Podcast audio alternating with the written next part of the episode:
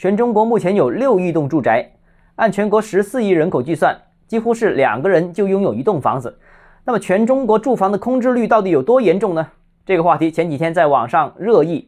今天最终有一个清晰的理解了。根据官方最新的普查数据显示，我国大约有六点六亿栋住房啊，记住啊，不是住宅啊，农村占比超过九成，总体呈现栋数多、单栋面积小的这样一个特征。而城镇其实只有四千七百栋房屋，住宅其实只是其中的一部分。因为这四千七百万里面还包含了大量的厂房、商业、办公等等非住宅类物业。其实新闻出来后，我们稍微思考一下就能明白，如果真的两个人就有一栋住宅这么夸张，那么国内可能连房地产行业都不存在了，房价也不可能像现在这么高，很可能已经是白菜价。客观的说，目前中国人均居住面积已经达到四十一平方米，其实已经不算低了啊。